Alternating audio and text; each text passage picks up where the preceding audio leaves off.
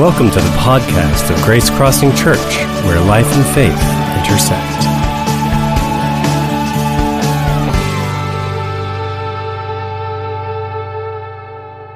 So, like me, I suspect your heart has been uh, deeply impacted by the devastation and heartache that's been happening to our neighbors in the Southwest. So, this past Friday, our president issued a proclamation declaring today National Day of Prayer for uh, both the victims and for the recovery efforts and all of those who were involved as a result of Hurricane Harvey. At the end of our service today, we are going to take some time as a part of prayer to not just focus on this brand new uh, spiritual growth campaign we're moving into next weekend, but we're also going to pray for um, those who've been hurt, who've been devastated, who've lost tremendous things as a result of this hurricane. I also want to encourage you this morning to join us here at Grace Crossing Church as we respond to uh, provide some relief and help with the relief efforts that are happening uh, there on the ground in Houston and in the surrounding areas. Um, some of you may have already made a contribution to an organization, but I want to invite you this morning, especially for those that haven't done something, to join us here, to put our faith to work. You know, the Bible says if you see a brother in need, a sister in need, and you say, God bless you, be warm, be clothed, be fed, but we do nothing to respond, that that faith is useless. The Bible says that faith is dead. And so I want to encourage you this morning to join our faith and actually put our faith to work by making a contribution. Uh, to the relief efforts through a partner, ministry partner organization that, that we work with at crisis times like this called Convoy of Hope. Now, Convoy of Hope are among the very first faith based responders in crisis like these. In fact, Convoy of Hope was on the ground before this hurricane ever made landfall. They were setting up uh, points of distribution for uh, clean, fresh water, for food, and for clothing. And this morning, we have an opportunity to join together to make an impact and make a contribution through Convoy of Hope. And so it's really simple. There's a number of ways you can give here at Grace Crossing Church. You can always use the giving boxes. You can use our online, our website, and go to the giving page there, the donate page. You can also do it through your online banking, online bill pay if you choose to do that. But here's a really simple, convenient way we would ask you to join us in this morning.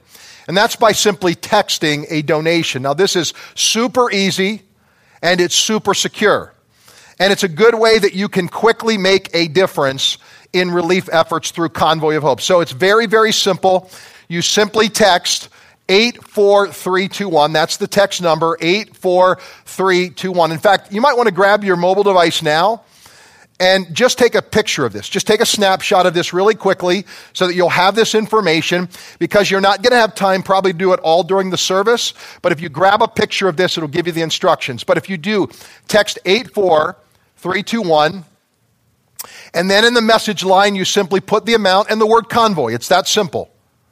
And when you hit send, here's what's going to happen. If you are a first time giver through texting, you're going to get an immediate response. Either way, you're going to get a response on your text that says, We are either confirming your donation, or if you're a first time donor through texting, text to give, you'll get a link that you'll have to then click on and it'll take you to a website, to a portal that, that is ours that will set up your donation information on there.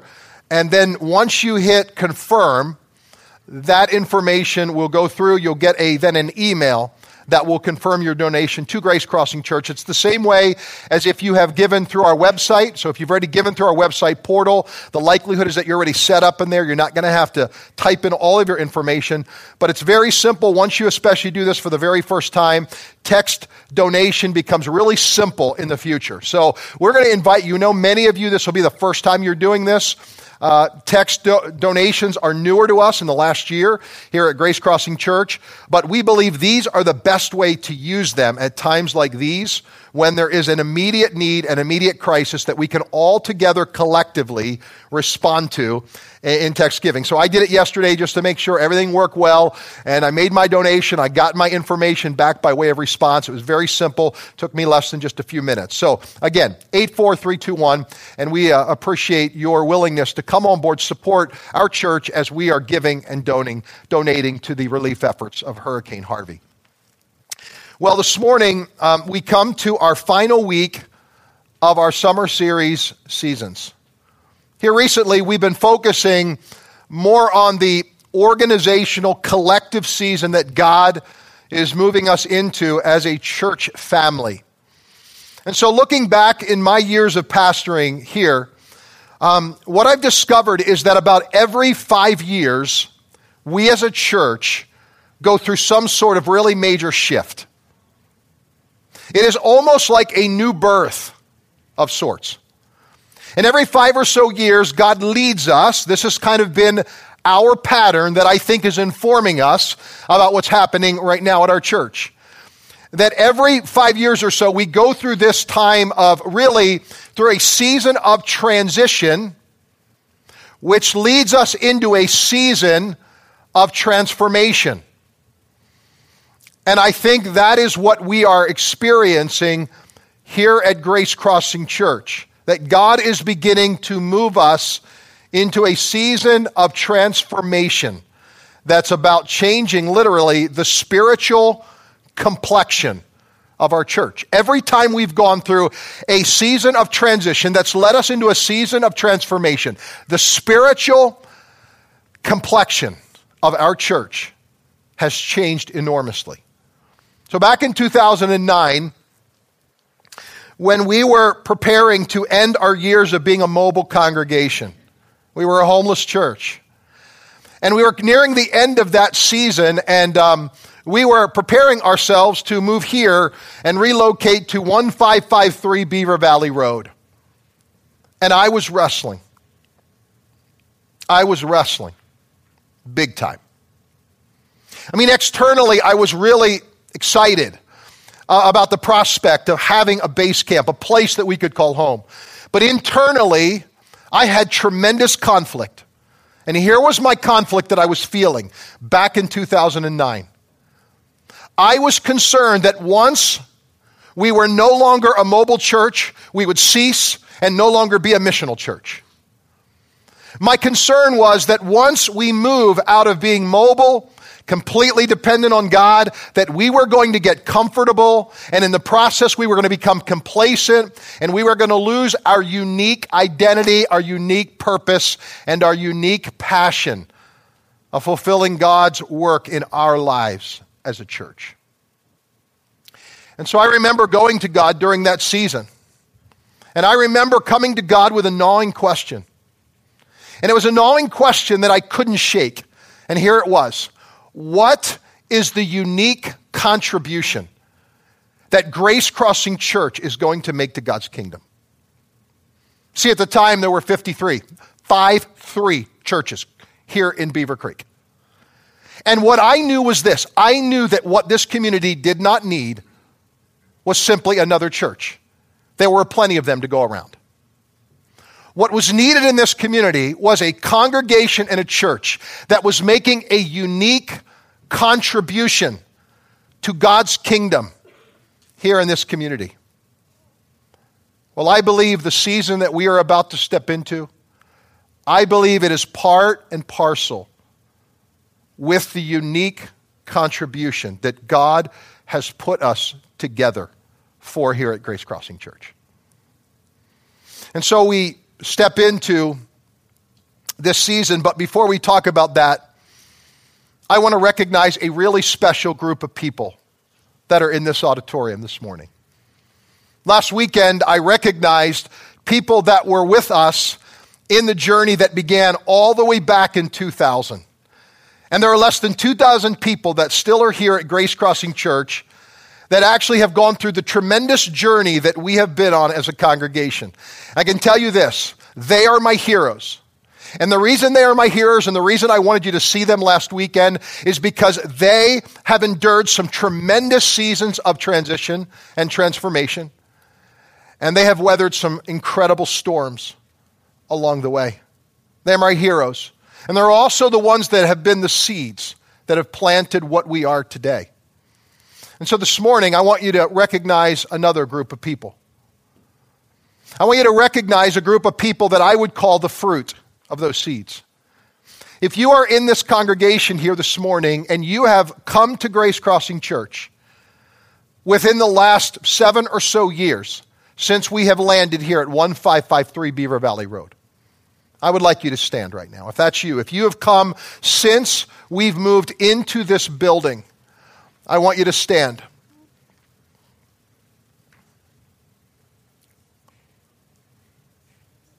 Now take a look. We have staff, we have elders, we have trustees, we have some of our key directors and coordinators and volunteers that are standing on their feet right now that have joined this church, become part of this journey and this adventure since we came here. And I want you to know this is the fruit of what happens when God leads through a time of transition and transformation.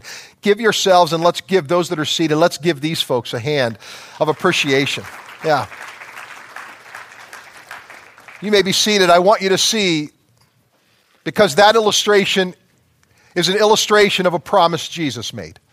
Matthew chapter 16, verse 18. I will build my church, and the powers of hell shall not prevail against it. I want you to notice what Jesus did and what Jesus did not promise. Jesus did not say that we would build our church. Jesus did not say that you will build his church. Jesus did not promise he would build our church. What Jesus promised is that I will build my church and the gates and the forces of hell will not prevail against it. Now, listen. As long as we are intentional and we are focused on growing our church, and we are focused on growing what we believe is best, our efforts at, at, at, the best are going to be feeble and temporal. But if our focus is on growing and expanding God's kingdom, then his promise is very clear. His promise is the very forces of evil itself will not be able to stand against what God desires to do. And I really believe this. I believe that when we are focused on building our kingdom, we do it without God's favor and blessing. But the moment we get off of our own agendas, the moment we stop following our own agendas, and the moment we say we're going to get on God's agenda we're going to make God's agenda our big ambition. We're going to make God's priorities our priorities for not just our own life, but for our families, for our community, and for the generations that are going to follow us. I think then we can have confidence that God will do, that Jesus will do what he promised. He will build his church.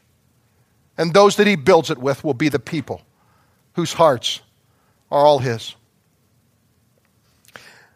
Now, for the last number of weeks, we've been talking and focusing on this season of transformation. And here's what I have become convinced of I've become convinced that the season of transformation is only going to be made possible through complete and total surrender to the lordship and the leadership of Jesus Christ. That the only way we're going to experience the kind of transformation that God wants to bring in this unique season, this contribution that we're going to collectively make to God's kingdom, will only be made possible as we are totally and completely surrendered to Him. So, back in 2004, we were in the midst of our very first major shift as a church. It was one of the most difficult, most painful experiences and times and seasons that I had been in my 20 years of ministry up until that point. And as we were entering into that process and into that season, I was handed a book. The title of the book was Emotionally, The Emotionally Healthy Church. The book was actually written by an unknown author by the name of Pete Scazzero. Now, Pete Scazzero at the time was pastoring a church in Queens.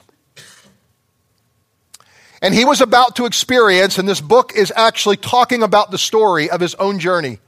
He went through a season of incredible brokenness and pain like he had never before had experienced, and he certainly could not anticipate. That experience actually culminated with his wife not leaving the marriage, but his wife saying to him, I am leaving your church because I can no longer respect and follow your leadership. Talk about a wake up call. And that led Pete Scazzero into a journey and into a process of beginning to go to the deepest, darkest parts of his own life and leadership. What he discovered was this the problem was not his wife, and the problem was not his kids, and the problem was not his church. The problem was beneath the surface. The problem lied deep within his own heart. And so at the time, he is has the spiritual disciplines down. He knows how to pray. He knows how to fast. He knows the Bible. He knows all of the right things to do and say as a Christian leader and as a Christian. He had it down. He's pastoring a multicultural mega church in the heart of Queens, New York, which is no small accomplishment. And yet his own heart was a shipwreck. His own heart was in major trouble, serious trouble. So when I saw this book and it came to me, I thought to myself, aha, finally something that's going to fix the church. The title piqued my curiosity because we at the time were anything but emotionally healthy. And I was just drawn like a magnet into the content, wanting to read it. And it was finally giving me a language for what I had never been able to verbalize before. It was giving me a language for the kind of behaviors, the kind of attitudes, the kind of ways that people who claim to be Christians can sometimes behave and act toward one another. Infantile, childish things, like kids on a playground bullying one another uh, saying things and doing things that were just beyond even my understanding of how is this all possible. And I kept thinking, aha, aha, finally I understand what's wrong with them. then I came to chapter 4. Chapter 4 was completely out of place. In fact, even looking back at chapter 4, I'm not even sure why it was put in there. chapter 4, in a book about the emotionally healthy church, was simply a personal assessment.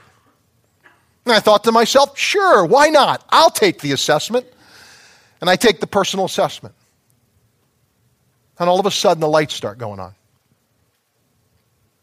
All of a sudden, I start having this revelation and insight into something that was happening in my own heart. While I was so busy thinking about what was wrong with them, I was neglecting what was wrong in me. See, I knew that God wanted to transform our church. What I didn't believe is that I needed transformed. Listen, I was fully aware and cognizant of the pride and arrogance in other people's hearts, but I was oblivious to my own pride and arrogance and pain that lie deep beneath the surface. I, I, I was convinced that others needed to change. But I was not so convinced that I did. In fact, I fully believed that if they would just all surrender, then we would be where God wants us to be. And what I discovered was that I thought I had surrendered back when I was 16 years old when I gave my life to Jesus. And what I discovered was my heart was far from being fully surrendered.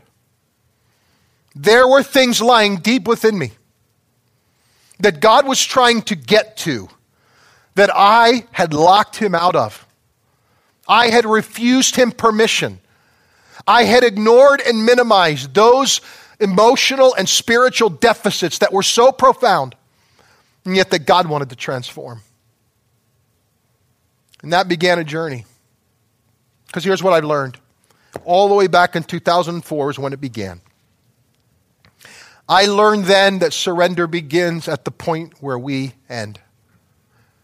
As long as we are so focused on fighting for our rights, for our position, for our reputation, as long as we are fighting for what we believe we're trying to protect, or as long as we're trying to fix other people or focusing on controlling things, listen, we will focus a whole lot less on what's happening in our own lives. We will focus less. We will ignore what is most important. And what is most important is what is going on inside of us. What is happening in our own heart?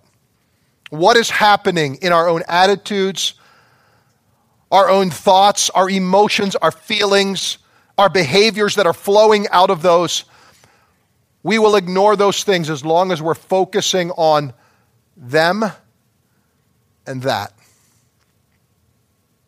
Here's what Jeremiah says Jeremiah chapter 17, verses 9 and 10. The heart, the human heart, is more deceitful of all things. It's the most deceitful.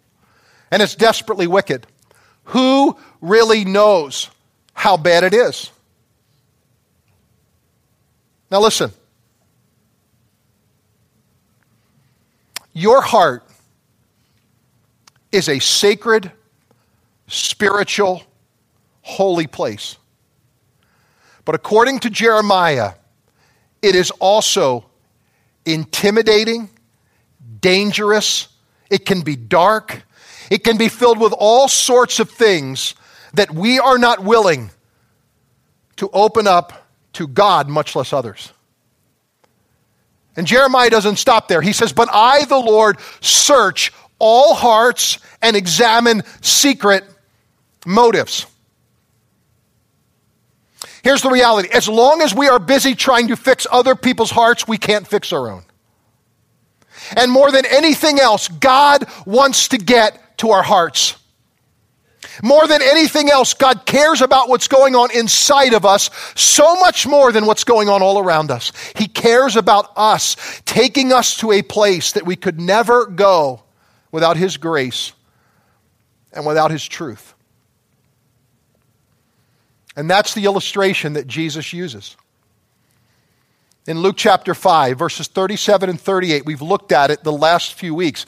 No one pours new wine into old wineskins.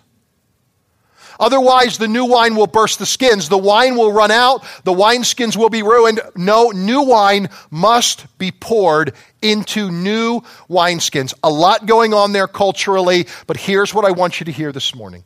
Throughout the Bible,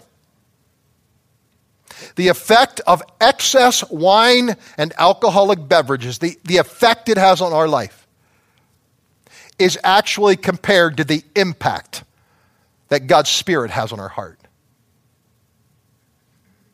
Ephesians chapter 5 actually punctuates this. Ephesians chapter 5 verse 18, don't be drunk with wine because that will ruin your life. Instead, be filled with the Holy Spirit. The issue at hand here is not wine. The issue at hand is drunkenness. It's excessiveness. It is something that has got out of control in your life that's now consuming you. You're not consuming it, it is consuming you. And what Paul the Apostle says is instead of that, instead of getting drunk with wine, be filled with the Holy Spirit. Now, that word, that phrase, be filled with the Holy Spirit, in the original language appears in the present active tense, which simply means the way this should be translated is be continually filled with God's Spirit. Like spiritual transformation, being filled with God's Spirit is not a once and done event. According to the scripture, being filled with God's Spirit actually is something that we must experience as a continual, regular, routine, daily act of surrender to the leadership of Christ in our lives. And I think this is so significant. Because you might ask yourself this question today Why do I need to continually be filled with the Holy Spirit? The answer is simple because you leak. And so do I.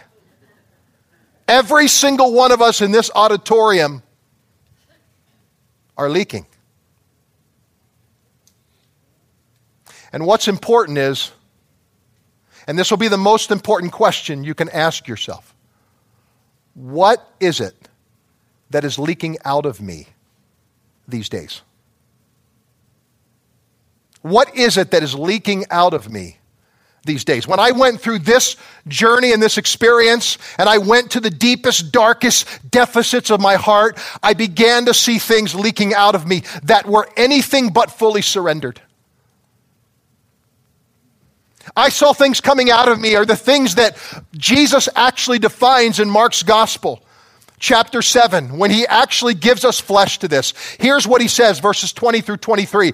Then Jesus said, listen, and here's how he, here's how he prefaces this. The Pharisees are all concerned that, that, that the disciples are putting things into their body that weren't good.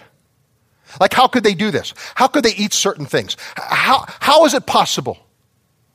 That they could eat unclean food. And here's what Jesus says What comes out of your heart is what makes you unclean. Out of your heart come evil thoughts, vulgar deeds, stealing, murder, unfaithfulness in marriage, greed, meanness, deceit, indecency, envy, insults, pride, and foolishness. All of these come from the heart. And they, and this is really tough to read this and they are what make you unfit to worship God. Those are hard words. But let me ask you a follow on question this morning. Do you ever see any of these things coming out of your life?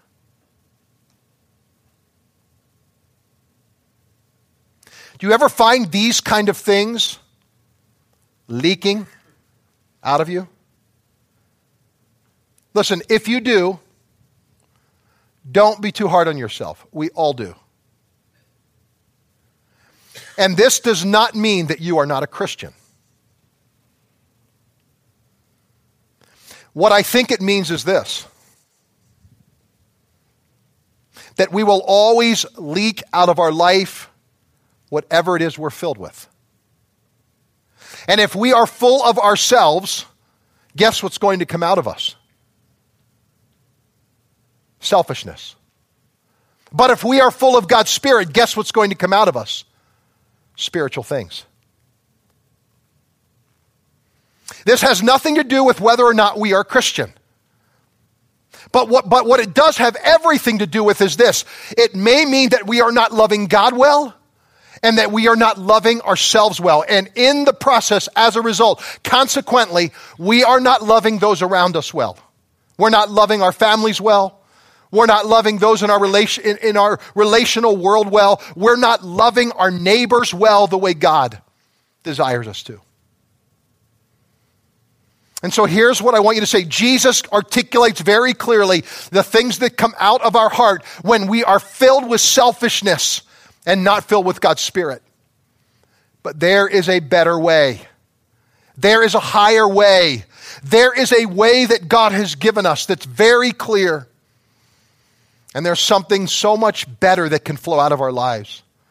Paul articulates it Galatians chapter 5 verses 22 and 23. The fruit of the spirit is love, joy, peace, forbearance, kindness, goodness, faithfulness, gentleness, and self-control. You ever find those difficult? There's a reason they're difficult. We cannot manufacture this. We can't produce this in our own flesh. There is nothing inside of us that will bring this stuff out in the context of our relationships. The only thing that can bring this stuff out of us is God's Spirit. And the reality is this this morning, and this is what Jesus was getting to. I cannot pour new wine in old wineskins, otherwise, what is inside of that wineskin is going to spill out and it's going to be spoiled. And so, again, what is it that is leaking out of us these days? Are you pleased with the things that are leaking out of your thoughts, leaking out of your heart, out of your emotions? Things that are leaking out of your mouth, things that are leaking out of your behavior. You and I will always leak. The issue is what will we leak? What is it that is going to come out of us? Because I think here's what Jesus was saying. Here's what he was suggesting. If the things of the flesh are leaking out of us, they, the things that leak out of us, are going to ruin God's testimony through us. You cannot have it any other way. It will spoil the work of God's Spirit within us by the stuff that's leaking out of us. So here's what Paul says Galatians chapter 5, uh, verses 16 and 17. So I say to you, let the Holy Spirit guide your lives. Then you won't be doing what your sinful nature craves. The sinful nature wants to do evil, which is just the opposite of what the Spirit wants. And the Spirit gives us desires that are opposite of what the sinful nature desires. Now, notice this these two forces are constantly fighting each other. So you are not free to carry out your good intentions. Don't look now, but you're at war. You are in a theater of war every single day every moment of every day. And that war is all about what we are going to yield our lives to. If we choose to yield our lives to the things of our flesh, which don't think of these as big, monstrous, gigantic sins. Think of these as deep, dark deficits that are hidden beneath the surface. The things that nobody else may see, but God sees them. Or are we going to yield to His Spirit? And as a result, because we are continually filled with God's Spirit, we are leaking out of us good things love, joy, peace, patience, gentleness, kindness, goodness, self control. We choose. There's so much more I could say about this, but let me drive this to a close. There's one final seasonal piece that I want to add to this seasonal puzzle of what God is doing here at Grace Crossing Church. This piece is really significant. And here it is. We are moving into a season of spiritual transformation that will only be made possible by total surrender. And here's the piece which will require ruthless trust. It will require ruthless trust. Now, here's the story Jesus tells about this that I think illustrates this perfectly. Luke's Gospel, again, chapter 5, verses 4 through 6. When Jesus had finished speaking, he said to Simon Peter, Put out into the deep water. Let down the nets for a catch. Simon answered, Master, we worked hard all night. We haven't caught anything. But because you say so, I will let down the nets. When they had done so, they caught such a large number of fish that their nets began to break. Here's what I sense God saying to Grace Crossing Church I sense God is calling us to move beyond the comforts of the shallow waters of our faith and move into the deeper waters. Now, listen, going off the deep end is typically not a phrase we like to talk about. We certainly don't like to be accused of it. But when it comes to our faith, when it comes to spiritual transfer, transformation, listen to what I'm about to say. There is no other way but by going off the deep end.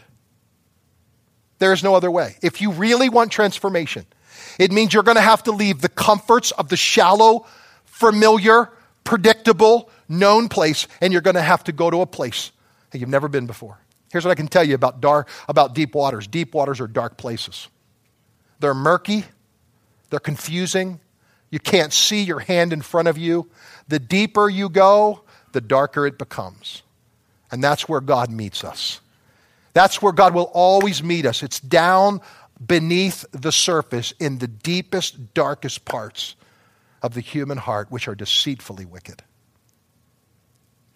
The second thing I sense, and it's illustrated here, I sense that God is asking us to place more confidence in His leadership than in our human effort. Peter said, We've worked hard all night. Look what we have accomplished. Not very much. And Jesus said, Listen, you've got to go to a deeper place if you're going to experience something that is profound. And the final thing I sense God saying is I sense that God is inviting us to ruthlessly trust Him with our future, with where He wants to take us individually and collectively. I want to give you a promise as I close. God gave it to me years back, and I think it's about to come to pass. Isaiah chapter 43, verse 19 For I'm about to do something new. See, I've already begun. Do you not see it? I will make a pathway through the wilderness. I will create rivers in dry wastelands. I believe that's the promise for Grace Crossing Church for such a time as this. Pray with me. Jesus, we invite you to take our church. This is not our church, it's your church. We surrender it, Lord, fully to you today, and we recognize the season we're about to enter into is one that is going to completely change the spiritual complexion of this church. We're thankful for it. We're grateful for it. But we need ruthless trust to keep our eyes on you. So we invite you, we pray you would help us to stay fully in a posture of surrender to you. Thank you, God for what you've built already, and thank you for what you're going to build upon this foundation in the days to come. We pray these things and we give it all to you in Christ's name. Amen. Thanks for listening. To learn more about Grace Crossing Church, including service times and directions, check us out on the web at www.gracecrossingchurch.net. We hope to see you at one of our upcoming weekend worship gatherings. Have a great day.